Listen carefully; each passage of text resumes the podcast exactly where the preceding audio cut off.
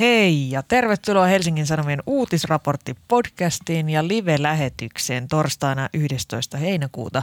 Minun nimeni on Tuija Siltamäki ja kanssani täällä Sanomatalossa Helsingissä syöttöporsaita viipaloivat Helsingin Sanomien ulkomaan toimittaja ja uimamaisteri Alma Onali. Moikkuli moi!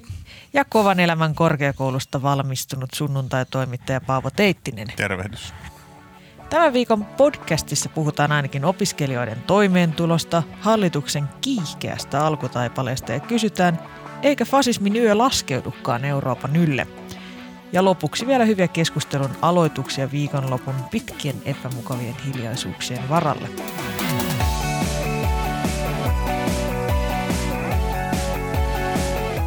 Oletteko valmiita ensimmäiseen aiheeseen? Kyllä. Kyllä. Sehän on yllättävää kyllä opiskelijoiden toimeentulo. Suomen ylioppilaskuntien liitto SYL julkaisi ensimmäinen heinäkuuta kannanoton, jonka otsikko oli Miksei opiskelijoilla ole oikeutta lepoon ja lomaan? Aloitteessa todetaan muun muassa seuraavaa. Vaikka kaikille muille tässä yhteiskunnassa loma ja lepo tuntuvat olevan perusoikeuksia, on opiskelijan tullakseen toimeen uurastettava levotta läpi vuoden – olisi jo korkea aika muistaa, että opiskelijat ovat ihmisiä siinä, missä muutkin. Ratkaisuksi järjestö ehdotti perustuloa vai ehdottiko? Miten te oikein ymmärsitte tämän kannanoton Alma ja Paavo? No aloitetaanko vaikka siitä, että mä en tästä kannanotosta edes kuullut ennen kuin vasta sitten, kun luin paljon kohutun Anna-Mari Sipilän kolumnin Helsingin Sanomista. ja oikeastaan en voi sanoa, että sainko siitä kolumnistakaan välttämättä oikeaa kuvaa tästä kannanotosta, vaan sitten tietysti menin sen jälkeen lukemaan tämän tiedotteen myös. Ja tota, mun lopputulema oli se, että olipas nyt mole, mole, molemmissa niin kuin tekstilajeissa oli niin kuin aikamoisia, öö, sanotaanko, öö, populistisia ylilyöntejä, mutta niin kuin ehkä mun perimmäinen ajatus oli kuitenkin se, että ää, tässä on jotenkin niin monitahoisesta ongelmasta kyse, että sekä sylin ulostulo oli, että, että sylin ulostulo oli aikamoinen niin kuin yksinkertaistus ehkä siitä, mistä mm. oikeasti tässä puhutaan, eli opiskelijoiden mielenterveydestä ja mm. toimeentulosta. Niin se oli musta aika huonosti laadittu se kannanotto. Se oli jotenkin aika sekava ja kaikin, niin. kaikin puolin vähän jotenkin semmoinen omituinen – omituinen ja se, niin mä ymmärsin sen niin, niin kuin se hyvin eksplisiittisesti oli ikään kuin kirjoitettu, että opiskelijat tarvitsevat palkallista lomaa. Ja sitten kun tavallaan tästä kysy, kysyttiin, niin alkoi hirveä että... käsien heiluttelu, että ei, ei, me oikeasti tarkoita tätä, että me puhuttiin niin. vaan näistä, että opiskelijoilla on niin kuin jaksamisongelmia ja, ja perustuloa, perustuloa tarvitaan ja muuta. Ja perustulo mainitaan muistaakseni sen kannanoton tyyli jossain viimeisessä tai tokavikassa lauseessa ja, Kyllä, ja myös perustulo, perustulo ratkaisisi tämänkin dilemman, oli muistaakseni muotoilu. Tämä oli, tämä oli kyllä hankala, hankala kannanotto sillä tavalla, että siinä ei, ei oikeastaan tuotu ilmi, mitä halutaan. Se oli, sekin oli ehkä vähän tällainen kolumnityyppinen tota, kirjoitus tai kannanotto, joka jäi, jonka perimmäinen vaatimus jäi mysteeriksi. Mutta tämä Anna-Mari Sipilän satiirinen kolumni aiheutti hyvin paljon keskustelua ja twiittejä, pahaa mieltä, suuttumusta, lisää kolumneja, lisää uutisia, lisää twiittejä, lisää keskustelua.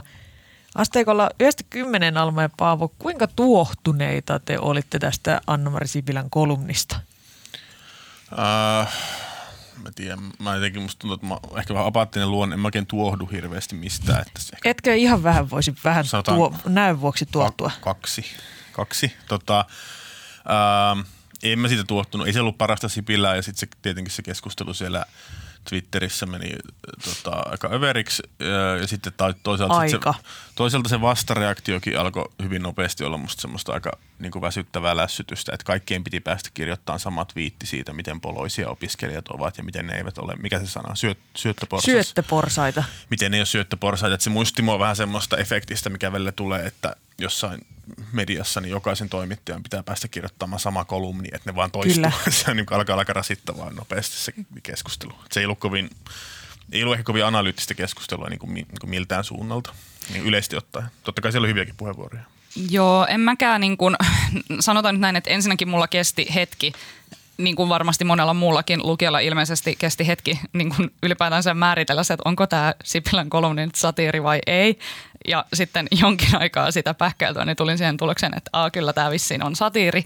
Ja sanotaan, että itse opiskelijana ja myös jonkinlaista uupumusta joskus opiskelujen aikana kokeneena ihmisenä, eli niin kuin tyyppinä, jota tämä keskustelu hyvin vahvasti myös niin kuin koskettaa, niin en mä silti loukkaantunut siitä Sipilän kolumnista, koska musta tuntui, että tämä on nyt jonkun asiaan perehtymättömän ihmisen arvio jostakin aiheesta, johon hän ei ole edes tutustunut mitenkään ehkä kovin syvällisesti.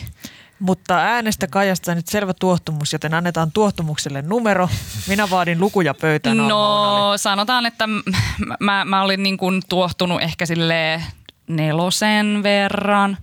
Mutta niinku tämä liittyy myös siihen, että, että mä olin tuottunut vähän niinku siitä, että, että miten on mahdollista, että, tai niinku, että mä olin tuottunut siitä, että kuinka epäselvästi se satiiri tuli siitä jutusta esiin, jos minä ja hyvin moni muukin niin kuin ensin ajatteli, että onko tämä oikeasti tätä mieltä. Mm.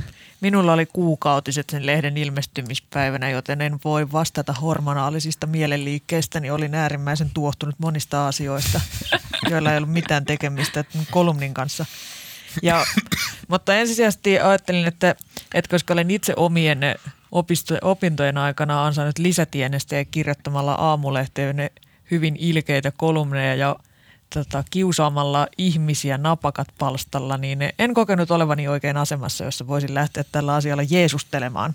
No siis, sä et varsinkaan todellakaan. Kyllähän siis tietysti Sipilähän teki tällä kolumnillaan palveluksen tietysti Syllille, että se Joo. varsin huonosti muotoiltu kannanotto, niin tota, ehkä vähän niin kuin munkillakin, niin tota, toimii. Et ei sillä ole sinänsä mitään väliä, mitä mä ajattelen sisällöstä tai kukaan muukaan, koska sehän niin kuin selvästi tehoaa. Nyt ei mistään muusta puhutakaan kuin opiskelijoiden jaksamisesta. Joo, siis nimenomaan. En mä, niin kuin, en mä muista, että missään muussa vaiheessa olisi tullut näin yhtä niin kuin jotenkin laajaa ja monta artikkelia käsittelevää jotenkin tällaista äh, niin kuin juttua. Media mylläkkää. Media mylläkkää kerta kaikkiaan. Sekin, kertoo, joka... sekin kertoo siitä, että yliopisto-opiskelijat on todellakin yhteiskunnan eliittiä. Et niin kuin, et ei, Annetaan ei, niin paljon tilaa Ei siellä. millekään muulle ryhmälle vittuille herättäisi näin paljon niin keskustelua. Mm. Mut Vaikka tosiaan, siinä keskustelussa mutta lopet... on totta kai myös ihan aiheellisia Mutta me lopetamme syitä. nyt keskustelusta keskustelemisen tähän mm. pisteeseen puhe, ja mennään asiaan. Koska S. Syl perkaa tässä kannanotossa esimerkiksi opintojen työskentelemisen ja loman yhteensovittamisen ne vaikeutta. Tämän mä ymmärsin siitä.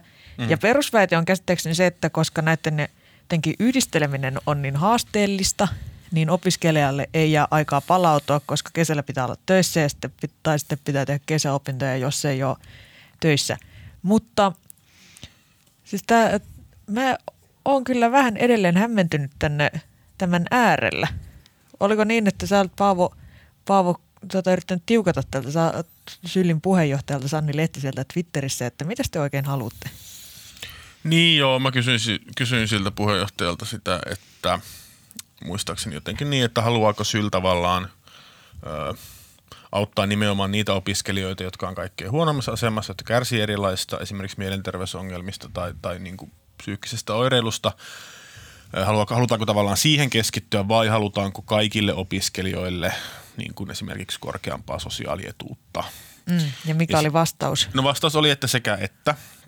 Mikä on tietenkin, Tyypillinen e- edunvalvojan vastaus. Niin, se on tietysti, ei siitä tavallaan voi sylliä syyttää, että Syl on edunvalvontajärjestö, Syl ei, ei halua eikä suostu priorisoimaan ja se haluaa tavallaan tätä kaikkia, mutta siinä ei tietenkään ole mitään järkeä, koska opiskelijat on niin ikään kuin heterogeeninen joukko, siellä on erilaista jengiä. Jos mä mietin vaikka omia opiskelukavereita, niin kuin opiskelin oikeustiedettä, niin ei ne tarvitse todellakaan mitään uusia tulonsiirtoja. Että se on niin kuin mm. aika järjetöntä yhteiskunnan resurssien käyttöä.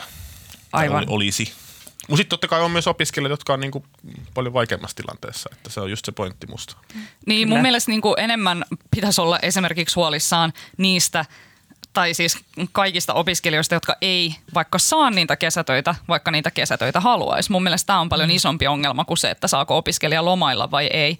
Ja mun mielestä niin kuin esimerkiksi se, että kesällä riittäisi jengille töitä, niin varmasti vähentäisi esimerkiksi sitä opintojen aikana, tiettäkö niin kuin sen muun mm. yhdeksän kuukauden aikana työskentelyä, mm. joka varmasti niin kuin hidastaa niitä opintoja. Et, et mun mielestä tässä keskustelussa jotenkin jotenkin, tai niin kuin, että jotenkin tuntuu, että se kuulostaa vähän siltä, että ihan niin kuin työn tekeminen kesäisin olisi jotenkin pelkästään vaan tosi raskasta ja epätoivottavaa mm. ja lomailu todella toivottavaa, vaikka oikeastaan työhön ja työn tekemiseen liittyy kuitenkin tosi paljon kaikki muita hyviä asioita, niin kuin että sä saat työkokemusta, sun pointsit tavallaan työmarkkinoilla kasvaa, sitä myötä saat kiinni jossakin yhteiskunnallisessa toiminnassa, saat rahaa, saat, saat rahaa sä tapaat ihmisiä, jos sulla on sellainen duuni, että missä sulla on työkavereita, että et jotenkin – et, et mä niin itse mietin sitä, että jos olisi sellainen tilanne, että opiskelijat oikeasti pystyis lomailemaan, niin kuin, että ajateltaisiin näin, että se opiskelu on opi, opiskelijan työtä ja sitten sen työn jälkeen aina kesäisin opiskelija voisi lomailla, niin mm. se olisi ihanaa, jos työmarkkinat olisivat sitä mieltä, että tämä on hyvä asia, mutta kyllä se vaan on niin, että jos jonkun CVssä on niin kuin viiden kesän ajalta, vaan silleen niin kuin lonkanvetoa loma, kolmen loma, kuukauden loma. ajalta, niin mä haluaisin nähdä sen tyypin, sen työnantajan, joka katsoo tämän CVn ohi ja on silleen, jes, mä palkkaan sut. Joo. Et sit kun se muuttuu, niin sit me voidaan lomailla, mutta tällä hetkellä se on se, että jos sä oot 24 ja sulle ei ole työkokemusta, niin et sä niitä töitä myöskään saa. Niin se on tavallaan, niin kuin säkin sanoit, että opiskelijat on, on niin erilaisia, joillekin se suuri stressin syy voi olla esimerkiksi työn puute. Mm-hmm. Sitten joku taas voi olla semmoisessa tilanteessa, öö, niin eri näistä syistä, että, että jotenkin ei pääse niin kuin lepäämään lainkaan vuoden aikana. Mm. Vaikea ottaa kantaa ihmisten niin kuin yksilöllisiin tilanteisiin. Kyllä mä ainakin omasta opiskeluajastani muistan, että kyllä siellä oli niin kuin erilaisia viikkojen tämmöisiä vähän niin kuin loma-aikoja tai taukoja, milloin pystyi niin kuin niin kuin viettämään lomaa. Ei se ollut mm. palkallista lomaa. Tai mutta vetää se oli, bönthöä. Niin, tai vetää mm. bönthöä. Niin, et, et, et, mutta totta kai varmaan voi olla myös tilanteita, joissa niin tutkintorakenteiden tai jotenkin lukukausien alkamisaikojen tai bla bla bla erilaisten syiden takia niin ei ole tällaista vaihtoehtoa. Mm. Niin. Mutta se on, niin kuin, se on moniuttinen juttu. Kyllähän näistä YTHSn tutkimuksistakin näkee sen, että ne tavallaan ne opiskelijat, jotka ei opiskele ammattiin, niin ne, ne niin kuin stressaa kaikkein eniten. Palaamme tämän YTHSn kyselyyn hetken kuluttua, mutta tässä kannanotossa oli siis tämä kohta, missä peräänkuulutetaan lomaa ja oikeutta lomaajan toimeen tuloon. Ja tämä, mä jotenkin sain sellaisen käsityksen, että jos tässä niinku peräänkuulutetaan oikeutta loma-ajan toimeentuloon, niin ymmärrän erittäin hyvin, minkä takia jollekin on saattanut syntyä sellainen käsitys, että Syl haluaa jotain opiskelijoiden lomarahoja, jota sitten ne – he jo Twitterissä ja muuten julkisuudessa sitten pe- perumaan, että ei tosiaankaan ole kyse mistään lomarahoista, mm. mutta vaikea tämä lomaajan toimeentulo olisi sittenkin tota, muuten, y- muuten ymmärtää. Ja samoin tämä, samoin tämä perustulo kohta siellä aivan lopussa, että perustulo ratkaisisi tämänkin dilemman. Niin, niin no, halu, haluuko ne perustuloa? Joo, joo no Sylhä on pitkään perustuloa, mutta se on kiinnostavaa siis musta se, että se tota, että tässähän tavallaan, että mikä tämän keskustelun vaikutus on niin perustulo keskustelulle Suomessa on, on mielenkiintoista, koska perustulo on, niin kuin mä ainakin käsittänyt, että usein sitä perustellaan sillä, että se niin kuin poistaa turhaa byrokratiaa ja luottaa ihmiseen ja vapauttaa sen tekemään kaikenlaisia juttuja ja työtä niin kuin joustavammin ja näin.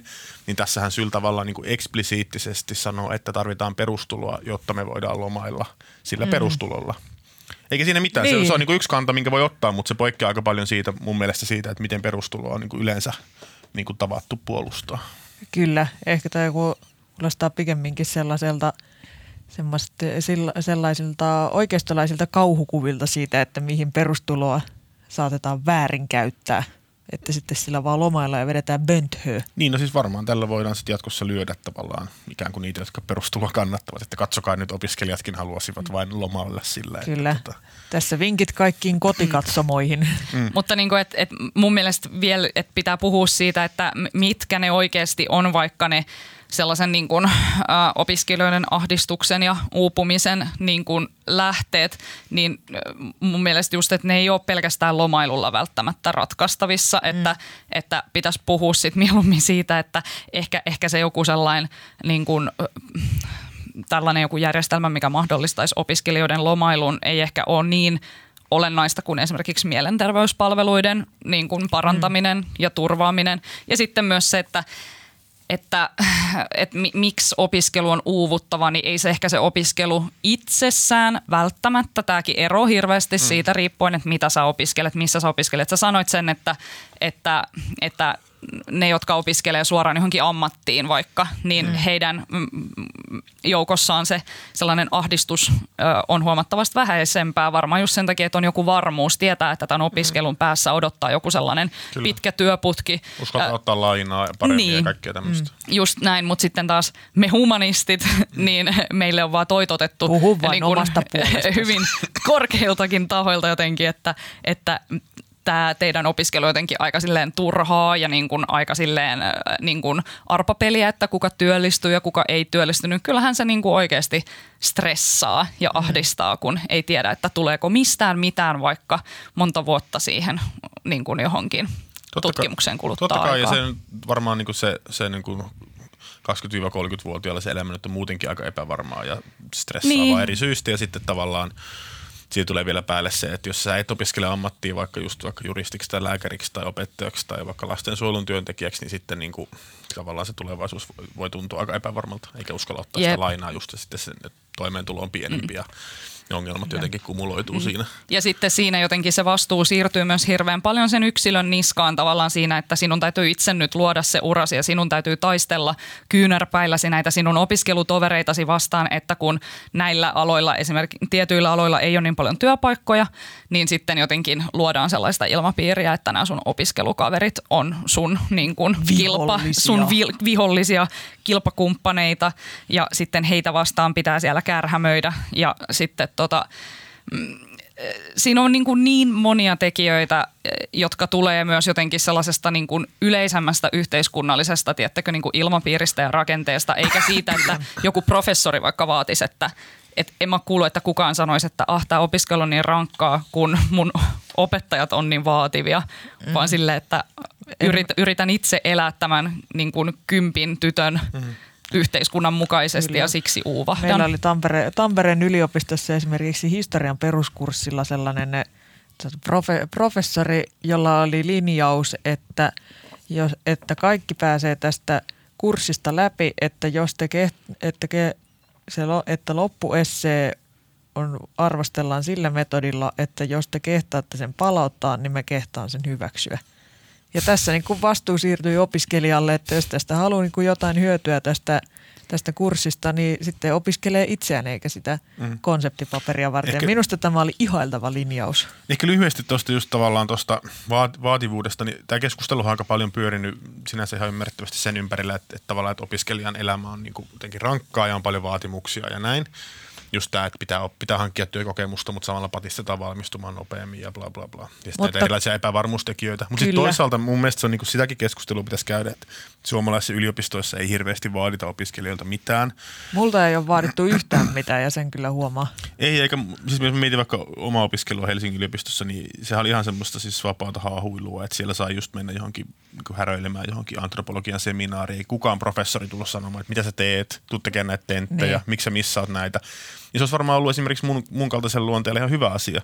Että mä luulen, että tietyille ihmisille semmoinen niin kuin, Totta kai Suomi, tässä vapaassa mallissakin on paljon hyviä puolia ja varmaan päätyisin niin kuin kannattamaan sitä Haluatko joka tapauksessa. siinä Paavo Teettinen rajoittaa akateemista vapautta? Niin, just näin. just näin. Mutta tietyille, luon, tietyille luonteille semmoinen niin koulumaisempi ö, opiskelu, semmoinen jotenkin selkeämpi struktuuri, niin, niin voisi olla hyvä. Että tämmöinen systeemihän on esimerkiksi, jos mietitään Jenkkien huippuyliopistoja, niin siellä on tämmöinen. Toki siellä on myös ihan erilaiset resurssit usein, että ei se ole välttämättä mahdollista edes täällä, mutta sitäkin voisi vähän puhua, että ei myöskään vaadita tietyllä tavalla riittävästi.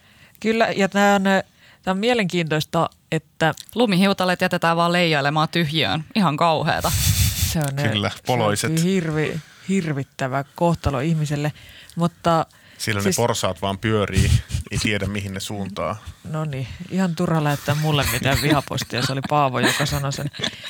Siis se, tässä on ne, kiinnostavaa tässä se, että näitä tällaisia, että toistetaan paljon tällaisia sanoja, kuten epävarmuus ja vaativuus ja tällaisia aika abstrakteja käsitteitä ja sitten ei oikeastaan nimetä, että mistä kaikkialta se epävarmuus kumpuaa ja, ja kuka ja ketkä vaatii. Että puhutaan hyvin abstraktisti, että työelämä vaatii tai jotenkin tota, elämä yleensä on vaativaa tai vastaavaa, niin mä, haluan, mä jotenkin haluaisin, älä raavista parta, niin, kun se sorry. kuuluu nauhalla. Totta. Miten tämä lähetys jotenkin on katastrofi tänne. Mutta si- siis se, minä haluaisin, että kerrottaisiin selvemmin, että kuka vaatii ja mitä ja mistä se epävarmuus kumpuaa. Sä, koska... No siis tota, kyllähän se on kapitalisti, joka vaatii. No. Ihan selvä. Me tehtiin syviin vesiin. No niin, se meni, sinne, se meni sinne sitten. Mutta näissä ei ikinä oteta esille jotenkin sitä, että, että miten heterogeeninen joukko opiskelijat on. Et sen takia mun mielestä on vähän hankalaa, että puhutaan tällaisissa kannanotoissa tosi laajasti siitä, että millaista opiskelijoiden elämä on, kun ne, ne on erittäin erilaisia aloja, erittäin erilaisia kouluja ja opiskelijoita. Ja sitten jotenkin sekin, että kyllä tässä tota, ei se uupumus välttämättä kumpua suoraan sitä opiskelusta, vaan, voi, voi, vaan koska silloin elämässä sitä elämänvaihetta, jossa tapahtuu paljon kaikenlaisia asioita, mm. niin ne ei ainakaan ka- kaikki tota, omat uupumukseni tai hankaluuteni ole todellakaan tullut siitä, siitä että on, jo, on joutunut opiskelemaan journalistiikkaa Tampereen yliopistossa. Ei, ja niin kuin, että tuntuu, että kerta kaikkiaan silloin, kun on ollut kaikkein niin kuin vaikeimpia aikoja, niin on tuntunut jopa siltä, että se esimerkiksi työnteko on ollut se, joka on pitänyt pinnalla ja jotenkin mm. päiväjärjestyksessä kiinni, että, että tämä keskustelu on hyvin jotenkin ää, nytten sellaista yksinkertaistavaa. Ja sitten toisaalta täytyy myös sanoa, että on se eri asia myös verrata, että ihan kymmenessäkin vuodessa se opiskelu, niin kun maailma on muuttunut ihan hirveästi, mm. että ne, jotka menee nyt korkeakouluun, tai puhumattakaan muutaman vuoden päästä, kun aletaan enemmän katsoa niin kuin korkeakoulujen pääsykokeissa niin kuin vaikka sitä lukiossa pärjäämistä, ää, mikä asettaa oikeastaan huomattavan paljon enemmän paineita niin kuin jo sinne päähän, mm. niin, niin kyllä se tulee niin kuin, ää, et, miten sen sanoisi, tietysti tämä, että tästä keskustellaan näin paljon ja niitä masennus- ja ahdistushäiriöitä ää, diagnosoidaan paljon enemmän kuin ennen, niin joo, varmaan osa selittyy sillä, että ne havaitaan paremmin ja niin kun niitä diagnooseja tehdään jotenkin silleen systemaattisemmin, mutta voiko olla myös sitä, siitä kiinni, että tässä maassa vaan tehdään tällä hetkellä sellaista politiikkaa, joka niin kun, ää, tekee tällaisesta tavallaan ajasta, jonka pitäisi olla suht tällainen kiva ja innostava siirtymä seuraavaan elämänvaiheeseen, niin siitä tuleekin aika jotenkin rankkaa. Juha Sipilä masensi Suomen nuoret. niin, toki ne, tavallaan se diagnoosien, diagnoosien määrän nousu on tavallaan tapahtunut pitkällä aikavälillä. Sitä on mm. ehkä vaikea paikantaa mm. niin kuin vähän tähän päättyneeseen hallituskauteen.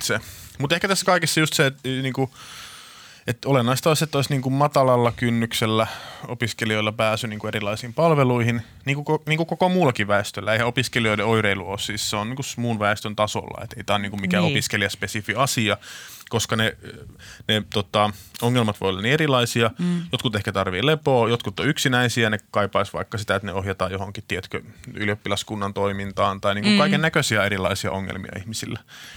Ja silloin olisi tärkeää, että olisi niin kuin matalan kynnyksen hyvät resurssoidut palvelut, eikä ehkä niinkään se, että on joku tämmöinen niin kuin one size fits all ratkaisu. Niin, niin paljon niin. puhutaan, paljon näissä viitataan se YTHS tekemään terveystutkimuksien, jonka mukaan joka kolmas opiskelija fill in the blanks, oireilee psyykkisesti. Kärsii mielenterveysongelmista, on se, missä ainakin Syl, tämmöistä, niin. tämmöistä fraasia ainakin Syl käytti siinä. Kyllä, mä katsoin vähän sitä tota, YTHSn se, selvitystä ja se on siis aivan käsittämättömän laaja. Siinä tuota, selvitetään niin ihan kaikkea siitä, että kuinka paljon käyttää päivittäin sokeroituja juomia, sitten juoko piimää ja tupakoiko ja kuinka paljon istuu.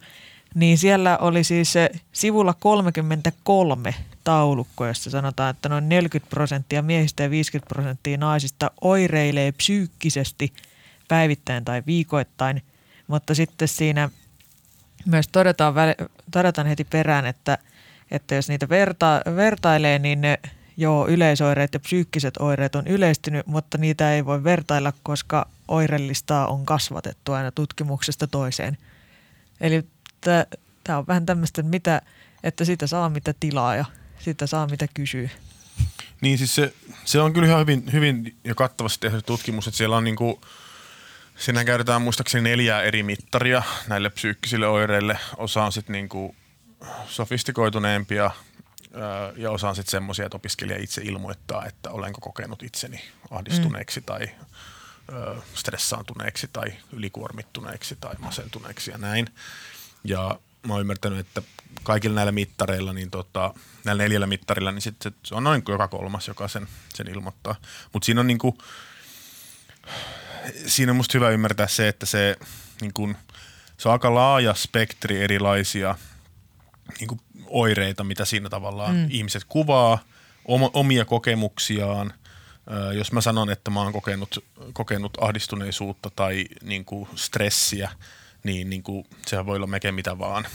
Ja se voi olla ihan mm. normaalia tavallaan niin kuin elämässä esiinty, esiintyviä niin kuin tämmöisiä fiiliksiä, mitkä tulee ja menee. Mm. Että, että tavallaan, että se kun sanotaan, että joka kolmas kärsii mielenterveysongelmista, niin, niin siinä ei annetaan ehkä, paikkaansa. Niin, siinä annetaan musta aika vähän niin kuin, harhaanjohtava kuva siitä, että et, et mikä se ongelmavyyhti on, eikä se hyödytä ketään. Totta kai se on niin kuin itsessään ikään kuin vakavaa, että se, se oireilun määrä on tällä tasolla ja sitten pitää miettiä, että mistä se johtuu ja miten niitä ihmisiä voi auttaa. Mutta, mutta se ei tarkoita sitä esim. että joka kolmannella olisi joku ö, niin kuin häiriö, häiriötasoinen ongelma, siis niin kuin lääkärin diagnosoima sairaus tai, tai semmoinen tila, joka pitäisi diagnosoida sairaudeksi. Kyllä. Ei todellakaan tarkoita sitä. Ei. Uutisraportti vaatii siis apua sitä tarvitseville ja siirtyy seuraavaan aiheeseen. Yes. Ja töitä jo. työttömille, eikö se? Kyllä. Joo. Ja Karjala takaisin. No niin. ei mennä, ei Porsaat lähti sinne. ihan karsinasta täällä. Sori Tuija. Mä vien teidät teuraaksi sähköpiiskalla. Riitaisa hallitus. Suomessa on ollut uusi hallitus vasta pari kuukautta, mutta vääntöä on jo ilmassa niin kuin vaalitorissa ja nurkan takana. Uusi hallitus on kinannut esimerkiksi hakkuista, aktiivimallin purkamisesta, sellusta ja norpista. Niin Paavo Teittinen, voitko nyt miehenä lyhyesti selittää, että mistä, minkä takia siellä nyt kinataan kuin kaunissa ja rohkeissa? No lyhyesti niin siellä on tosiaan kinattu kaiken näköisestä asiasta tässä ensimmäisen parin kuukauden aikana. Mun mielestä siinä on lyhyesti kyse vain siitä, että gallupit huolettaa, etenkin keskustaa ja halutaan niin signaloida. Niin, heillähän on surkea 11 prosentin kannatus tällä se hetkellä. On siis, se on älyttömän matala kannatus Kepulle. Tota, um, niin, Kukaan sitä... ei ole vahingon iloinen tästä. Tiedoksi Mikko Kärnälle. Niin, siis tavallaan siis, siinä on musta kyse siitä, että halutaan, tämä on vaan semmoista niin signalointia omille äänestäjille musta tässä vaiheessa, että halutaan viestiä äänestäjille, että hei me tehdään hyviä juttuja täällä ja muistakaa äänestää meitä. Etenkin keskustaa huolestuttaa nämä, nämä gallupit ja sitten se on johtanut vähän outoon tilanteeseen, että niin kuin, niin kuin Teemu Luukka taisi kirjoittaa Hesarissa, niin että se, se retoriikka on samanlaista, mitä on totuttu näkemään niin kuin ennen vaaleja. Mm. Nyt, niin kuin, nyt, nyt se tapahtuu vaalien jälkeen. Tavallaan se on ennen vaaleja, että ei seuraaviin vaaleihin joku vähän alle neljä vuotta. Niin ja siis ää, älä unohda maakuntavaaleja. Nehän tulee tässä jossain vaiheessa, jos saadaan sote mä pystyyn. aktiivisesti yrittänyt unohtaa tämän koko Soteen valmistelu ilmeisesti alkoi eilen. Mä huomasin tota, Ylen toimittajan twiitin, että ensimmäinen sote-kokous no on alkanut. Mutta siis, sitten tässä on semmoinen asia, mikä pitää muistaa, että – että tota, Mikko Kärnä. Häntä on hankala unohtaa. Niin, tota, mies, joka sai Espanjan polvilleen. Se, tota, Mikko Kärnä on hyvin äänekäs kansanedustaja ja hän, hän on niin hyvä siinä. Hän on provosoiva tyyppi, hänellä on täys oikeus kansanedustajana. Reipas poika. Joo, ja hänellä on täys tavallaan, niin kuin, hän tekee niin kuin hyvin sitä, mitä hänen niin kuin, tavallaan pitääkin tehdä. Että hän on kansanedustajana äänessä, ottaa kantaa kaikkea ja näin, mutta sitten se saattaa vääristää sitä – kuvaa, mikä sitten keskustelusta syntyy. Se on ehkä vähän mediankin vika, että asetetaan sitä asiaa niin kontekstiin lukijoille, koska eihän Kärnä edusta niin kuin keskustan virallista linjaa läheskään aina. Not hän all men. Niin. Not all centrists. niin, niin, että hän puhuu niin kuin siis hän puhuu niin kuin omalla suullaan. Ja sitten tavallaan voi syntyä sellainen vaikutelma, että keskusta ja vaikka vihreät riitelee koko ajan, kun Kärnä on siellä äänessä. Niin, jos, jos Keskusta ja, keskusta ja vihreät riitelee todellisuudessa Iiris Suomela ja Mikko Kärnät viittailee. Niin ja sitten, mut, tyyppinen tilanne. Mutta sitten tavallaan niin kuin vähemmässä määrin, ja sitä näkee ihan siitä, että jos katsoo ketään keskustan niin kuin, tiedätkö, tota, ykkösketjussa on niin kuin ministerit ja muut, niin ne on ollut aika hiljaa. On siellä jotain puhetta ollut. Ja vähemmässä määrin myös, myös sitten nämä niin kuin eduskuntaryhmän puheenjohtaja Antti Kurvinen, jotkut ministerit on kanssa vähän niin kuin sanaillut. Mutta se on mun mielestä just, se on enemmän sellaista signalointia, se on niin kuin sellaista, se on vähän niin kuin semmoista aidan seipäästä puhumista. Et se, se oli musta loistava esimerkki se, kun Krista Mikkonen puhui siitä, että et ei riitä puu kaikkiin niin kuin sellutehtaisiin. Ei tietenkään riitä. Ei kukaan usko, että se riittää. Ei keskustassakaan kukaan ajattele, että se riittäisi. Mutta siitäkin saatiin väännettyä joku tämmöinen omituinen riita, missä sitten Katri Kulmuni on silleen, kyllä puuta riittää. Et se on ihan semmoista niin kuin, jotenkin... Oletko sitä mieltä, että ympäristöasiat on vaan aidan seipäästä puhumista? Koska Alma, mä oon ollut jotenkin... Alma Onalin a- asento ja ilme kiristyy uhkaavasti tällä hetkellä. Ei vaan mä meinaan sitä, että mun mielestä tässä ei, näissä ei ole mitään oikeita kiistaa. Ne on samaa mieltä kaikesta. Ne on samaa mieltä tästä metsäakkuasiasta aika pitkälti. Ne on linjattu hallitusohjelmassa. Ei tavallaan ole mitään semmoista niinku oikeaa riitaa. Entä norpat? No en, en mä usko, että siitäkään välttämättä hirveästi mitään erimielisyyttä. Että se, Toki Kärnällä oli siitäkin joku kannanotto, että pitää saada kalastaa tai jotain. Pitää, saada, pitää saada nylkeä norppia omin niin. käsin ja hakata niitä puunuijalla. Mutta sitten mä luulen, että se niinku, et siis siinä mielessä... Se oli vitsi, älkää si- lähettäkö mitään viestejä. Siinä mielessä ne ei ole niinku oikeita riitoja, että mä en usko, että siellä on mitään niinku aitoja sisällöllisiä isoja erimielisyyksiä, mistä käytäisiin sitten kärhämään, että se on vain enemmän tämmöistä niinku puhetta. Mutta sitten Mä luulen, että tästä hallituskaudesta tulee vielä iso tappelu, ja se ei ole musta kovin omaperäinen näkemys, koska se on niin, niin selvästi nähtävillä, että se liittyy nimenomaan työllisyyteen. Tästä aktiivimallista nähdään jo pikkasen vääntöä.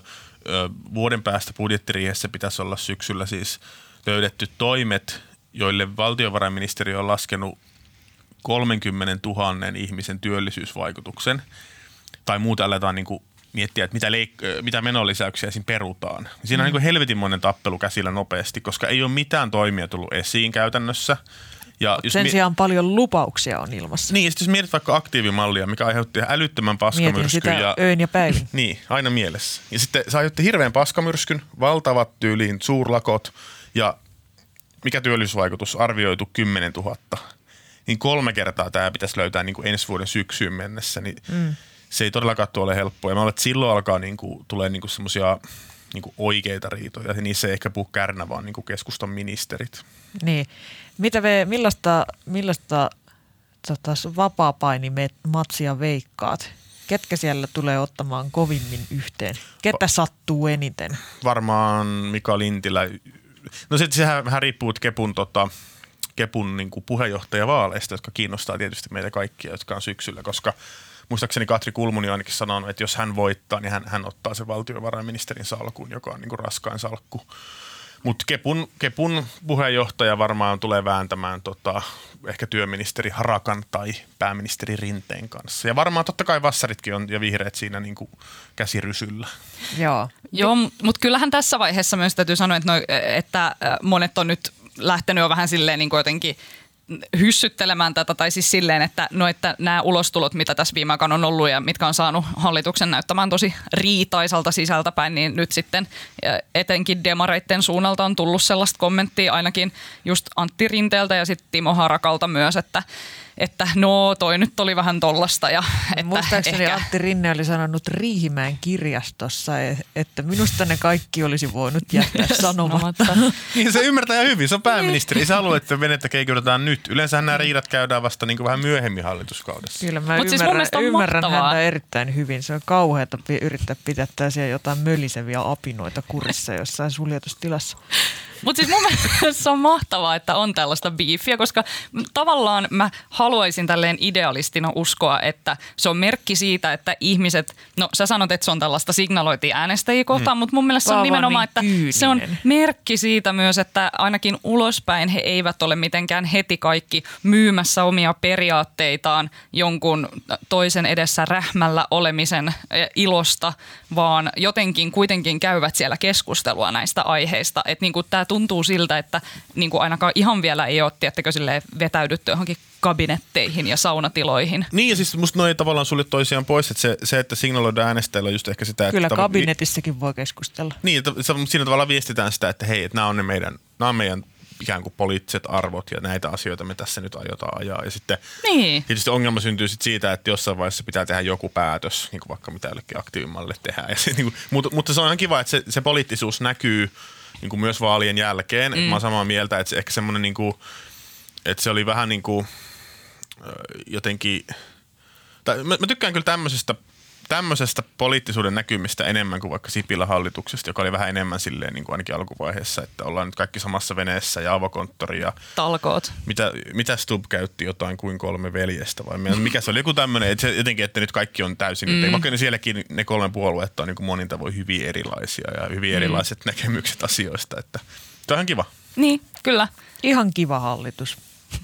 Semmo, niin. se on Ihan kivaa kinastelua. Se on uutisra- uutisraportin virallinen, virallinen linjaus. Ja kyllä mua kiinnostaa nähdä, että miten keskustat, millaisella riitillä he tästä liminaalitilastaan siirtyvät eteenpäin näin antropologisia no niin, termejä käyttäykseni. Tavallis- mä oon tavallisena veronmaksajana ja huolestuneena kansalaisena. Liminaalitilasta. no niin. Käyttöön. Joo. Toi on hyvä. Tavallisena veronmaksajana ja huolestuneena kansalaisena mä oon tietysti va- jo etukäteen täysin pöyristynyt siitä, että mitä tämä tekee ihmisten uskolle poliittiseen järjestelmään. Että onko tämä, on, kuvittelenko vaan vai onko tämä vähän joku kummallista tämmöinen aktiivimallin kaltainen ne vääntäminen, että, että ensi, ensi töikseen ruvetaan purkamaan ja perumaan kaikkia edellisen hallituksen toimia. Mä, mä en näe sitä noin. Mä jotenkin ajattelisin toisinpäin, että, että se olisi että ihmiset menettäisi uskoa niin kuin demokraattisen järjestelmän toimivuuteen, jos, jos, niin kuin, jos puolueet ei pysty esittämään vaihtoehtoja. Että vaan kyllä sun täytyy pystyä vaaleissa valitsemaan joku toinen puolueen valta, joka sanoo, että me heitetään tämä roskakoppaan ja me pannaan uuniin tämä aktiivimalli. Ja sitten ne tekee sen. Ja totta kai se voi olla silleen niin kuin, turhauttavaa semmoisen, niin kuin, tässä on ehkä kaksi eri keskustelua, että mä tavallaan ymmärrän tuon sun pointin, ja musta se niin kuin, etenkin jos puhutaan jostain niin kuin isoista hallinnollista uudistuksista, vaikka jostain sosiaali- ja terveyspalvelujen uudistuksesta, niin siinä musta ihan aidosti se on niin kuin järjestelmän uskottavuuden kannalta ongelma, että sitä niin kuin hierotaan jotain kymmenen vuotta ja aina tulee uusi hallitusvalta ja sitten ne yrittää jotain omaa juttua säätää sinne. Ja edelleenkään mun kipeä tai... viisauden hammasta niin ei poisteta. Niin, silloin se, silloin se alkaa olla musta niinku aidosti ongelma. Että aina jokainen tunkee jotain omaa juttua siihen ja käyttää sitä mahdollisuutta, että hei nyt olisi mahdollisuus saada tuonne, lisätään vaikka terveysyritysten roolia tai pannaan maakunnat mm. sinne ja näin. Ja jos tuommoisessa asiassa ei kyetä niin kuin parlamentaariseen valmisteluun tai jotenkin semmoiseen niin kuin hallituskaudet ylittävään mm, valmisteluun, niin mm. se on mm. tosi ongelmallista. Mutta yleisesti ottaen musta on tärkeää, että, että niin kuin politiikassa on vaihtoehtoja ja, ja sitten niin kuin, sit vaan voidaan heittää uuniin joku uudistus, jonka edellinen hallitus on tehnyt. Niin se menee Koska nimenomaan, että kyllähän tavallaan vaalien idea on se, että ihmiset voivat päättää vaihtaa sitä tapaa, millä maan asioita ajetaan ja millaista politiikkaa maassa tehdään ja niin kuin uskoa siihen, että se myös muuttuu sitä myötä, kun joku toinen astuu valtaan. Ja tämä kuuluu jotenkin demokratiaan, että välttämättä ne päätökset ei ole aina niin hyviä tai silleen, että pelkkä muutoshakuisuushan aina ei välttämättä niin kuin takaa sitten niin kuin hyviä tuloksia, mutta se vähän niin kuin kuuluu tähän mm. kuuluu tähän hommaan. Eli vaihtamalla paranee. Vai, tai... tai huononee. Niin. Riippuu vähän. Vaihtamalla, Mutta siis vaihtaminen vaihtamalla on tärkeintä. tapahtuu. Vaihtamalla muuttuu. Vaihtamalla, vaihtamalla muuttuu, joo. joo. Tää, siihen on hyvä lopettaa tämän toisen aiheen kä- käsittely ja siirtyä kolmanteen ja viimeiseen aiheeseen. Eli onko fasismin yö nyt peruttu Euroopan yltä? Koska Kreikan sunnuntaiset parlamenttivaalit päättyivät populistien tappioon maata nel- myös koska heidän, heidän fasistiporukkansa tippui parlamentista ja, maata, ja myös maata neljä vuotta hallinnut vasemmistopopulistinen Syritsa-puolue otti niin sanotusti takkiinsa. Että voisitko Alma Onali ulkomaan toimittajana ja naisena nyt kertoa, että mitä näissä vaaleissa oikein tapahtui? Ihmisenä. Tota, no jos puhutaan tällaisista, tiedättekö, niin kuin muutoshakuisuudesta, siitä, että ihmiset kaipaa muutosta johonkin tilanteeseen, jonka he kokee niin kuin jotenkin niin kuin silleen kestämättömänä, niin sehän on nimenomaan tämän Kreikan vasemmistopopulistisen Syritsa-puolueen tarina, että kuinka he nousi valtaan neljä vuotta sitten Kreikassa. Hehän lupas suurta muutosta Kreikkaan, joka silloin pyristeli ihan tosi syvän talouskriisin kourissa. Ja tämä Syritsa-puolue johdossaan nuori radikaali Alexis Tsipras. Niin, Meillä on kaikilla niin hyvät nimet on. siellä. Niin on, niin on. Vitsi, kreikkalaiset nimet, best. Mutta tota, tämä Tsipras lupas, että hän pistää kampoihin Euroopan unionia ja tätä maailman, onko se nyt keskus, Vetää troikkaa turpaan. Niin, vetää troikkaa turpaan käytännössä ja, ja pistää, keskustelu pistää, pistää hätärahoittajat polvilleen ja äh, laittaa Kreikan ihan uuteen nousuun niin sanotusti. Ja tota, sehän oli niinku varmaan yksi Euroopan historian nopeimpia takinkääntöjä, mitä Tsipras joutui sitten tekemään silloin niissä äh, lainaneuvotteluissa. Ja Tsiprashan silloin vielä äh, järjesti kansanäänestyksen, mikä oli ehkä niin kuin se hänen suurin poliittinen mokansa, että järjesti kansanäänestyksen siitä, että äh, hyväksyvätkö kreikkalaiset tämän lainarahoittajien asettaman tiukan talouskurin niin kuin ohjelman vai ei. No, kreikkalaiset tietysti hyväksytä. äänestivät, että ei ja ihan vaan pari viikkoa sen kansanäänestyksen jälkeen Tsipras silti sanoi, että sori, ei, ei voida noudattaa tätä kansanäänestyksen tulosta. Ö, nyt itse asiassa tehdään niin, että mä asetan vielä tiukemman lainaohjelman kuin mitä nämä lainottajat alun perin lupas. Ja sitten tämä vasemmistolainen Tsipras ajoi Kreikan todella syy, tota, tiukan talouskurin tielle mikä on johtanut siihen, että... Äh, Millä se toki oli jo. Että niin, oli, oli toki jo siinä, mm. mutta niin kuin, että jatkoi tavallaan mm. sitä Joo, kyllä. linjaa ja niin kuin, äh, sen jälkeen Tsiprasin niin kuin, pulmat tietysti ei tähän loppunut, vaan sanotaan, että Kreikan, mun mielestä niin kuin Kreikan viimeisen neljän vuoden aikana kohtaamat ongelmat ovat jotenkin silleen niin kuin, niin kuin laajemmassa, tai niin kuin silleen, niin kuin EUn ongelmat minikoossa, tiedättekö? Silleen, että, että on tämä talouskriisi ja sitten on pakolaiskriisi, koska äh, samaan aikaan kun nämä muut säädöt, nämä lainarahoitusasiat äh, äh, äh, alkoi, niin samana syksynä Kreikan – läpi tuli noin miljoona pakolaista Eurooppaan. Miettikääpä sitä. Se oli kyllä kohtuutonta. Se, se olisi niin kuin, sanotaan, että se olisi kenelle tahansa mm. valtionjohtajalle todella tiukka paikka, puhumattakaan sitten tällaisesta niin kuin populistisesta Tsiprasista, joka on luvannut maat ja mannut ja jounut syömään kaikki sanansa ilman mitään sinappia edes, vaan ihan kylmiltään vaan joutu vetää. Ilman sinappia. ja, ja niin kuin, et, et, et sillä on ollut tosi tiukat paikat siellä, ää, mutta hommahan on se, että Kreikassa ei ole ollut vaaleja ennen sitä. Tai siis tänä aikana, ennen kuin nyt vasta tänä keväänä oli eurovaalit ja nyt oli uudet par- parlamenttivaalit Kreikassa.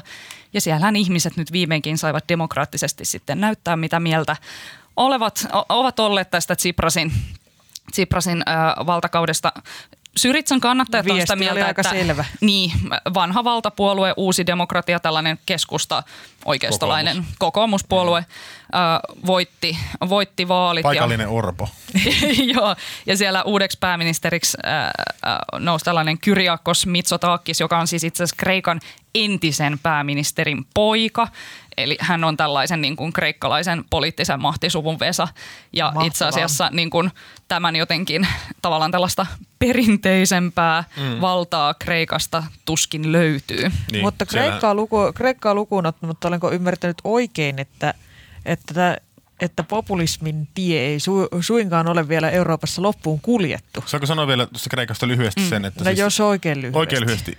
Etkä Kre- maiskuttele sitä pastillia. Kreik- Kreikassa täytyy, Kreikasta täytyy muistaa, että Kreikka ei ole, kun mietitään just, että kuka nousee, vaal- kuka nousee valtaan vaaleissa, mitä ne lupaa, nyt oikeasti lupaa siellä tai isoa veroreformia ja muuta, niin Kreikka ei ole mikään tavallinen, se on vain niin kuin friikkivaltio – se on niinku ehkä niinku, Olipa rumasti sanottu. Se on niinku korkeintaan niinku puoliksi itsenäinen. Et Kreikka on sitoutunut tässä lainaohjelmassaan siihen, josta Merkel eilen taisi muistuttaa vielä jossain, olisiko se Rinteen kanssa tota, Tärisevä Merkel.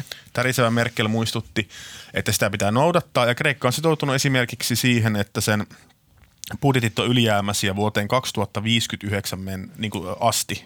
Niin miettikää itse, jos joka, joka syksy joku tyyppi tulisi Suomessa sanomaan, kun val, hallitus valmistelee budjettia, että te voitte siellä sisällä sählätä jotain, mutta sen pitää olla tämän verran ylijäämäinen. Mm. Niin onhan se maan tavallaan päättäjien kädet niin kuin täysin sidotut. Että se on musta hyvä muistaa aina kun puhutaan Kreikan mm. vaaleista. Että se ei, niin kuin, se ei rinnastu muihin EU-maihin e siinä mielessä. Siinä Aivan. oli lyhyesti tämä pointti. Mm. Kiitos Paavo Teittinen. Mutta palataan astelemaan populismin tietä. Joo, joo, mun mielestä... Siellä piisaa porskutettavaa vielä Euroopassa. Piisaa porskutettavaa. Mun mielestä niin kuin Kreikan vaalejakin äh, jää, jännittävämpi uutin, eurooppalainen uutinen kuultiin eilen, kun äh, äh, paljastui, että äh, tämän Italian johtavan puolueen, eli Lega, Pohjoinen liitto, muistaakseni on sen suomenkielinen äh, kutsumanimi, niin Lega, joka on siis oikeistopopulistinen puolue, niin tämän Legan äh, puheenjohtajan Matteo Salvinin ää, avustaja Gianluca Savoini. Viime lokakuussa oli tuolla Moskovassa Venäjällä jotain Virhe. suhmuroinut venäläisten kanssa jonkinlaisia tällaisia salaisia öljykauppadiilejä, joiden tarkoituksena oli myydä, että venäläiset olisi myynyt Italialle alennuksella öljyä ja A sitten se deal. erotus mikä siitä alennuksesta tulee, olisi junailtu tälle Lega-puolueelle. Ja nyt puhutaan 65 miljoonasta dollarista, sanoo BuzzFeed News, joka julkisti tällaisen salaisen äänitteen tästä tapaamisesta. Siis italialaiset journalistit niin kuin breikkasi tämän ä, ä, jutun jo tämän vuoden helmikuussa, mutta silloin ei vielä tällaista äänitettä ollut tullut julki. Nyt se äänite on tullut julki. Oletko Ja- kuullut sen? Ö, en ole kuullut, mutta olen lukenut ö, ö, tota, tota, ö, transkriptin siitä. Ja, ja tämähän on mun mielestä niin kuin täysin pöyristyttävää settiä, että siellä Italian ö, ehdottomasti suosituimman puolueen ö, syvällä oleva avustaja Savoini ö, venäläisille sanoo, että nyt on tosi tärkeää, että Eurooppa lähentyisi Venäjää. Olemme kyllästyneet näihin Brysselin ja Yhdysvaltain valistuneisiin niin kuin, tyyliin tyranneihin, että haluamme päästä lähemmäs Venäjää, se on meidän etumme ja meidän mukana on myös ö, muita, jotka haluavat Venäjän kanssa tehdä yhteistyötä ja hän nimeää siellä muun muassa Saksan AFP-puolueen, Itävallan vapauspuolueen FPÖn, ö, hän mainitsee ruotsidemokraatit ö, sekä Ranskan Marine Le Penin. Mainitsi persuja? Ei maininnut persuja, mutta Sverigedemokraatterna siellä kyllä oli. Tästä kun, aina. tästä kun oli, oli vaalien, vaalien aikaan jotain tota, haastoa vaalitenteissä, että Jussi halla tiukattiin, että, että sinnekö te haluatte Salviinin, Salviinin porukoihin, jotka Venäjälle päin kumartelee ja mä en muista kuka, nää, kuka tätä halla tiukkasi, mutta halla vastasi siihen Ylen vaalitentissä napakasti höpö höpö. Tota, mutta, mutta siis Salvini ei varmastikaan tiennyt näistä keskusteluista, mitä Moskovassa käytiin. Että Ei siellä transkriptissa, Ei, vaan vaan siellä missään venäläiset ja italialaiset siellä keskenään puhuu, että joo, tämä diili alkaa olla niin kuin vaan niin kuin pääministerin allekirjoitusta vaille valmis, että olisiko tämä sitten seuraavaksi menossa hänen pöydälleen. Ja nyt Salvini hikoilee Italiassa ja miettii, että miten mä oikein selitän tämän asian. Mikä näitä populisteja oikein ven, vetää Venäjälle? No siis sitä mäkin Merikö niinku- vetää Venäjälle? raha. Siis tätä mä mietin, koska mä mietin, että raha on varmasti iso syy, koska kuten äsken kävi ilmi, siis äh, monet Euro, Euroopan unionin maat on aikamoisissa niin kuin, äh, Lirissä. talousvaikeuksissa. Siis jos Kreikalla on tällä hetkellä suurin julkinen velka niin kuin, äh, Euroopan unionin maista, niin Italialla on toisiksi suurin. Mm. Ja Italia muutenkin tällä hetkellä yrittää vetää sellaista aika tiettäkö, niin kuin tämän EUn talouspolitiikan vastaista linjaa, kauheasti yrittää tapella tavallaan tätä niin kuin EUn talouskuria vastaan, ää, niin varmaan sielläkin lähdetään sitten jotenkin ää, ajatellaan, että a, jos EUn kanssa tämä rahapolitiikka jotenkin ei toimi, niin varmaan tuolta Venäjältä voisi sitten saada niin kuin Vois heruu. voisi vois heruu. Se on tietysti vaan sitten, että mitä annetaan vastalahjaksi. Ö, tässähän aiemmin keväällä oli tosiaan tämä tällainen... Aaltomaljakoita. oli tämä kohu Ibiza. siitä, että Ibiza-geitti nimenomaan, että Itävallan vapauspuolue FPO, joka on siis ollut tämän Itävallan tällä hetkellä hyllytetyn pääministeri Seba- tai liittokansleri Sebastian Kurzin tällaisen niin kuin konservatiivipuolueen tukipuolue hallituksessa, niin tämän FPÖn oikeistopopulistinen puolue, niiden ö, puheenjohtaja Heinz Christian Strahe mm. saatiin kiinni nimi. neuvottelemasta tota, tota, ö, venäläisoligarkin ö, niin kuin läheisiksi luulemiensa ihmisten kanssa. Ja Strahehan oli siis jo ihan valmis myymään kaikenlaisia tällaisia demokratian peruspilareita, niin kuin esimerkiksi itävaltalaista lehdistöä venäläisille vastalahjaksi niin kuin motiivina- vaalirahoituksesta. niin siinäkin mo- ne, mikä niitä vaivaa? No mä ainakin kun lu- luki sitä, tota, oliko se Spiegelin juttu vai Fatsin, mm. missä oli, se, mä luin sen englanninkielisen version, niin siinä tulee esiin tavallaan se, että, että Strahan motivoi vaalivoitto, mm. saadaan rahaa tai saadaan ikään kuin ö, ostettu lehti, joka mainostaa meidän puoluetta.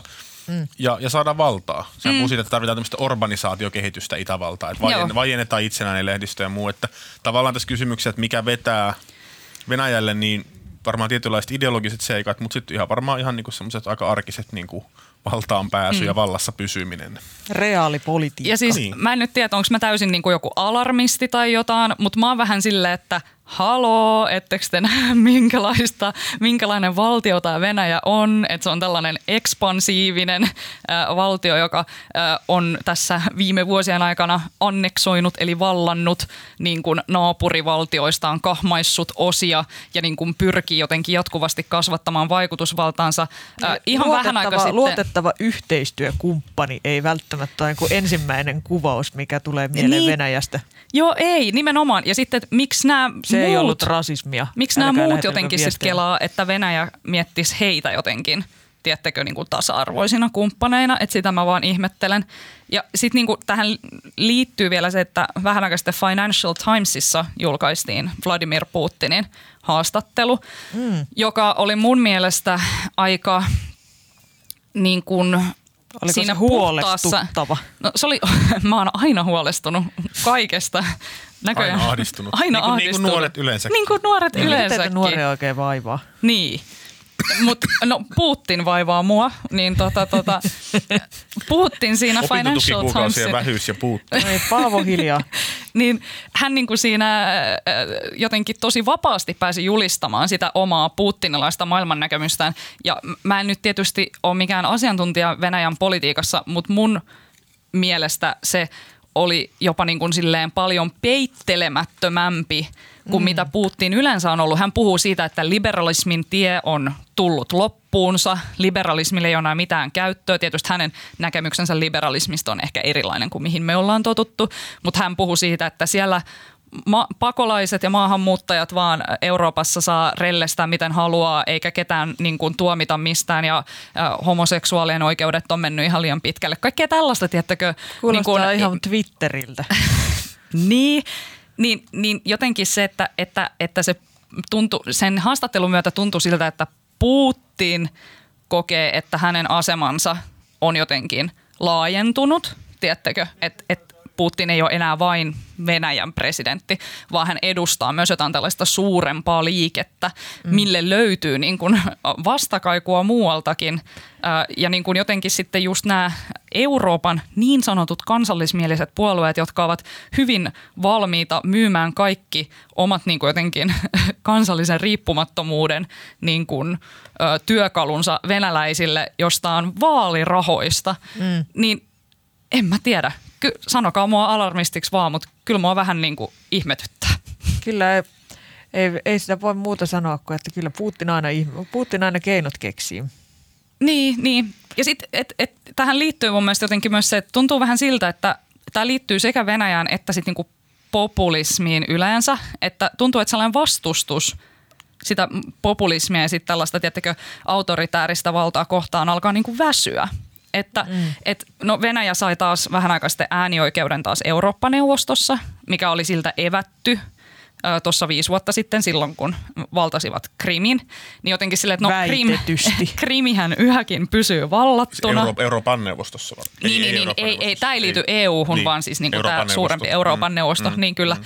Niin tota, tota, ö, sai taas äänioikeuden takaisin ja tämä Krimin tilannehan ei ole muuttunut miksikään ja Ukrainassa yhäkin tilanne on oikeasti tosi niin kuin, ö, tulenarka, mutta silti jotenkin päästettiin Venäjä takaisin mm. porukoihin.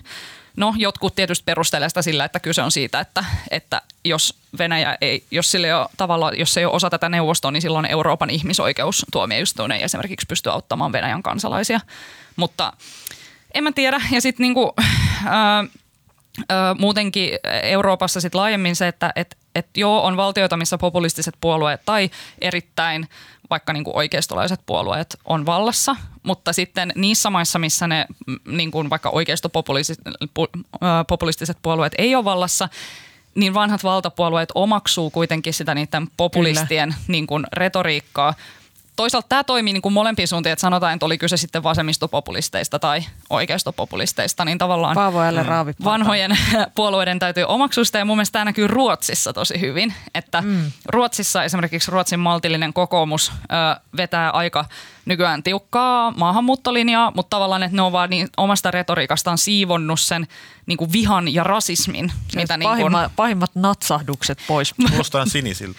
pah- pahimmat on natsahdukset on siivottu pois. rasismia. Niin, Joo. siis nimenomaan maahanmuuttokritiikki ilman rasismia näin. Mutta se toimii Ruotsissa myös toiseen suuntaan, eli feministinen puolue, Feministiskt Initiativ, joka on aika populistinen puolue myös, niin heidän olemassaolonsa on taas ajanut monet Ruotsin valtapuolueista omaksumaan hyvinkin tällaisia niin kuin feministisiä kannanottoja, Kyllä, jotta hallitus on julistautunut feministiseksi siellä?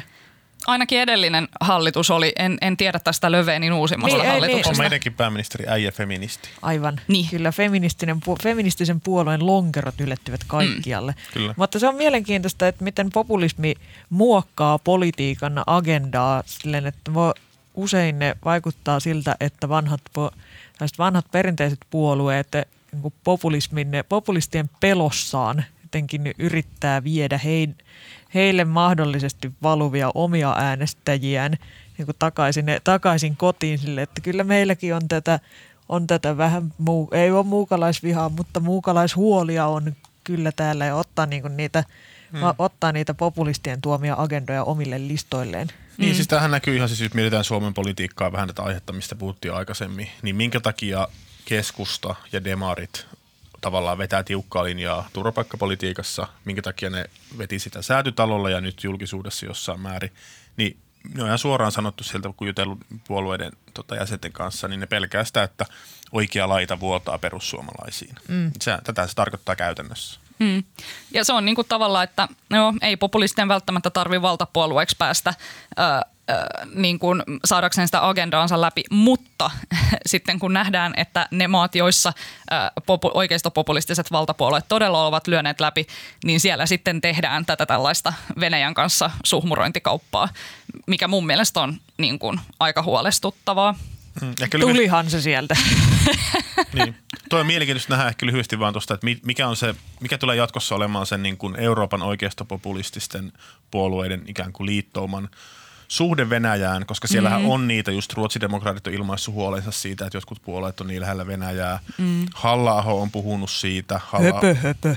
Halla joka on yksi Suomen varmaan Venäjä kriittisimpiä poliitikkoja. Tietenkään se ei näy tavallaan hänen johtamansa puolueen edustajien ulostuloissa juurikaan, mutta halla joka ollaan joskus puhuttu varmaan aikaisemminkin tästä, olisiko uutisraporttipodcastissa, niin halla joka aidosti vaikuttaa olevan huolestunut tavallaan Venäjän aggressiivista ulkopolitiikasta. halla joka muistaakseni puhuu Ukrainaa, on puhunut paljon Krimin tilanteesta ja muusta, niin mm. tavallaan, että et, tuleeko siellä jotain jakolinjaa mm. Venäjän suhteen, niin se on jännä nähdä, varsinkin kun nyt tulee näitä leikapaljastuksia ja kaikkea muita tällaisia. Jep.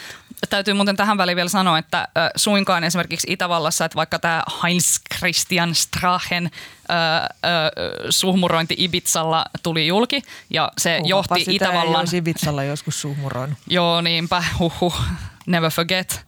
Ja tota, tota, äh, niin se tähän ka- johti Kurtsin äh, hallituksen kaatumiseen, mutta se ei suinkaan johtanut kuitenkaan Kurtsin tai tämän Strahen FPÖ-puolueen kannatuksen romahtamiseen. Että niin kuin Kurtsin puolue nauttii hyvin suurta niin kuin suosiota Itävallassa ja tämä vapauspuolue FPÖ, niin ei niittenkään kannatus oikeasti mitenkään romahtanut. Et eurovaaleissa menestyivät ihan ok ja tälläkin hetkellä niiden kannatus on suurempi kuin, Avoille keskustan, suurempi kuin keskustan Suomessa.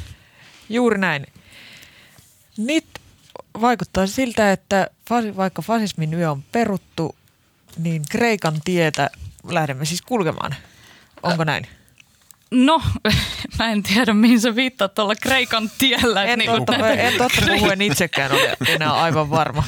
Kuka ei tiedä. Olisiko pitänyt vielä mainita siitä, että tällä viikolla yksi tällainen populismiuutinen oli vielä tietysti se, että Euroopan unionin parlamentissa, niin äh, kun valiokuntiin valittiin puheenjohtajia, niin siellä kyllä nämä oikeistopopulistit tehokkaasti taas blokattiin niistä paikoista, mitkä tavallaan vähän niin kuin sen systeemin ää, perusteella olisi heille kuulunut. En tiedä, olisiko siitä pitänyt mainita, mutta nyt siitä ainakin on. Mainitsinpas.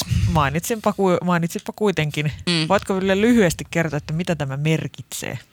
Tällaiselle tavalliselle veronmaksajalle? No täällä kun viime viikolla pohditte sitä, että kuinka ok oli tämä sota Ursula suhmurointi, että yhtäkkiä vastaan takavasemmalta vedettiin tällainen saksalainen puolustusministeri. Tiskin alta sota Ursula oli muistaakseni oli käytetty ok. ilmaisu. joo. joo, joo.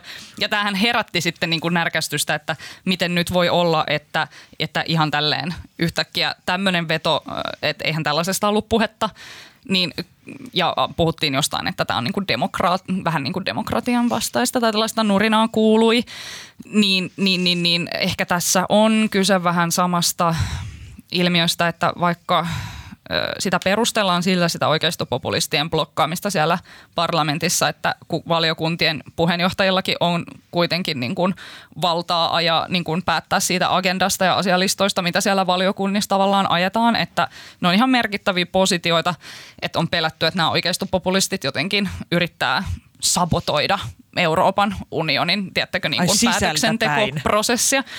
Mutta toisaalta, järkyttävä juoni. Mutta sitten toisaalta just, että onko tämä vähän tällaista niin kuin demokratia-uskoa rapauttavaa toimintaa toisaalta.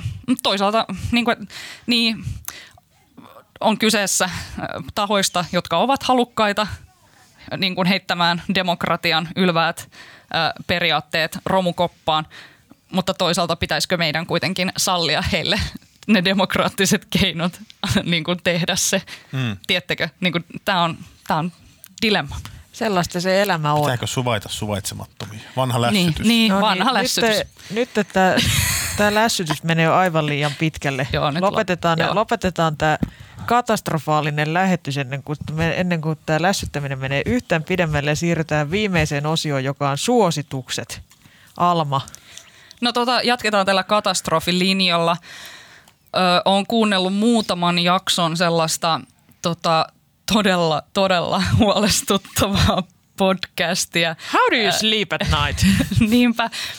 Tämä on, mä, mä suosittelen tätä kaikille heille, joilla on edes jonkinlainen ruotsin kielen taito, kuten oletan, että kaikilla Suomessa koulunsa käyneillä syöttöporsailla. on. Kaikilla syöttöporsailla pitäisi olla tämä basic-taito hallussa. Spotifysta löytyy sellaisella nimellä kuin P3 Dystopia tällainen Ruotsin radion tuottama podcast-sarja, jonka aiheena on siis dystoppiset tällaiset niin kuin maailmankuvat. Ja miksi se on niin kuumottava, niin on se, että se podcast yhdistää ensinnäkin vähän sellaisia, niin kuin, että siinä alussa on aina joku vähän tällainen niin kuin fiktiivinen, tiedättekö, niin kuin, kuunnelma siitä, että miten – tulevaisuudessa esimerkiksi jotkut lääkkeet ja vitamiinit ja kaikki on loppu ja sit sä epätoivoisesti murtaudut jonkun Eihän yksityiselle appelsiinitarhalle ja varastat sieltä appelsiinin, että sä voisit viedä C-vitamiinia sun sairaalle pikkusiskolle. Suomessa Suomi on jo ihan Venezuela. Mutta niin että jotain tällaista todella kuumottavaa. Mm. Ja sitten sen jälkeen toimittajat rupeaa perkaamaan, että mistä tässä niin kuin ilmiössä on kyse. Ja sitten he haastattelee asiantuntijoita, äh, jotka niin kuin myös osallistuu tähän alarmistiseen pelon lietsontaan, että oikeastaan jos käy näin, näin ja näin, niin silloin tämä dystoppisen niin kuin tällä hetkellä todella niin kuin, no, dystoppiselta vaikuttavan kuvan toteutuminen oikeastaan olisikin mahdollista. Kuulostaa, ja, kuulostaa, hyvän podcast. Joo. joo, kuulostaa sellaiselta rentouttavalta. Laiturin nokassa kesällä voi. Joo. On, kun kuikka taustalla huutelee ja maailma palaa takana. Mutta se on hirveän hyvin tuotettu. Mä suosittelen kyllä sitä. P3 Dystopia. Hyvä Alma. Entä Paavo? Mä, tota, mä puhuisin ehkä Möhköstä. Aha. Möhkö on Suomen itäisin kylä Karjalassa Venäjän rajan kyljessä. Tota, siitä oli kuukausiliitteessä juttu, Sami Sillanpää hyvä juttu tuoreemmassa kuukausiliitteessä. Joka siis... sinulla sattumalta onkin tässä nenän edessä. Kyllä. Tota, mä kävin Möhkössä lomalla siis kaksi kesää sitten muistaakseni. Tosi kiehtova paikka, hyvin pieni, sydämellisiä ihmisiä. Voi siellä samota siellä rajamailla ja käydä uimassa joessa, jossa, jossa on hirveän kova virtaus ja rajavartiosto helikopteri lentelee yläpuolella ja se on hauska. Plus siellä on vibrantti kesäteatteriskene. Kun mä etsin sinne yöllä, niin tuli niinku valtava... Vibrantti kesäteatteriskene. Joo, se oli valtava autoletka vastaan. Siis yöllä jossain setti. möhkössä. Mä mietin, että mitä täällä tapahtuu, mutta selvisi, että siellä oli just päättynyt, tai siis myöhään illalla, niin selvisi, että just oli päättynyt tota, tämmöinen tota, kesäteatterinäytös. Voi jehna. Kannattaa ottaa se möhköön meno silleen, että sä näet sen kesäteatterinäytöksen. Joo. Tämä on mun suositus. Hyvä suositus. Mä suosittelen ne kaikille, jotka haluaa tutustua kunnon syöttöporsaiden elämään P.G. Woodhousein Jeeves-tarinoihin perustuvaa Jeeves and Wooster televisiosarjaa. Si- suomeksi Kyllä Jeeves hoitaa. Siinä, siinä seikkailee siis tällainen yläluokkainen, yläluokkainen tyhjän toimittaja Birdie Wooster, joka käytännössä pysyy hengissä ainoastaan herrasmiespalvelijansa Jeevesin ansiosta. Bertie Woosteria näyttelee Hugh Laurie ja Jeeves ja Stephen Fry ja se on aivan uskomattoman hauska. Siinä, on hie- siinä dokaillaan hienoissa kartanoissa ja varastellaan poliisien kypäriä ja kaikki yrittää mennä naimisiin keskenään ja jotenkin vesiliskot liittyy tosi moniin asioihin. Jeeves and Wooster, sitä, näkee, sitä on ainakin kaikissa, mikä nyt nykyään olisi Anttila, niin niissä alelaareissa varmaan ja YouTubessa on joitain jaksoja. Kuulostaa hyvältä. Se on erinomainen, erinomainen sarja. Mutta siinä varmaan kaikki tältä viikolta. Kiitos Alma Onali, Röh, röh. kiitos Paavo Teittinen. Kiitos. Leikkauksia ja äänen meille tekee Mikko Peura ja podcastin tuottaa Tuomas Peltomäki. Muistakaa lähettää meille tosi paljon kehuja somessa. Niitä saa suunnata Sanomakonsernin ylimmälle johdolle asti ja kuullaan taas ensi viikolla. Kiitos, anteeksi, olkaa hyvä.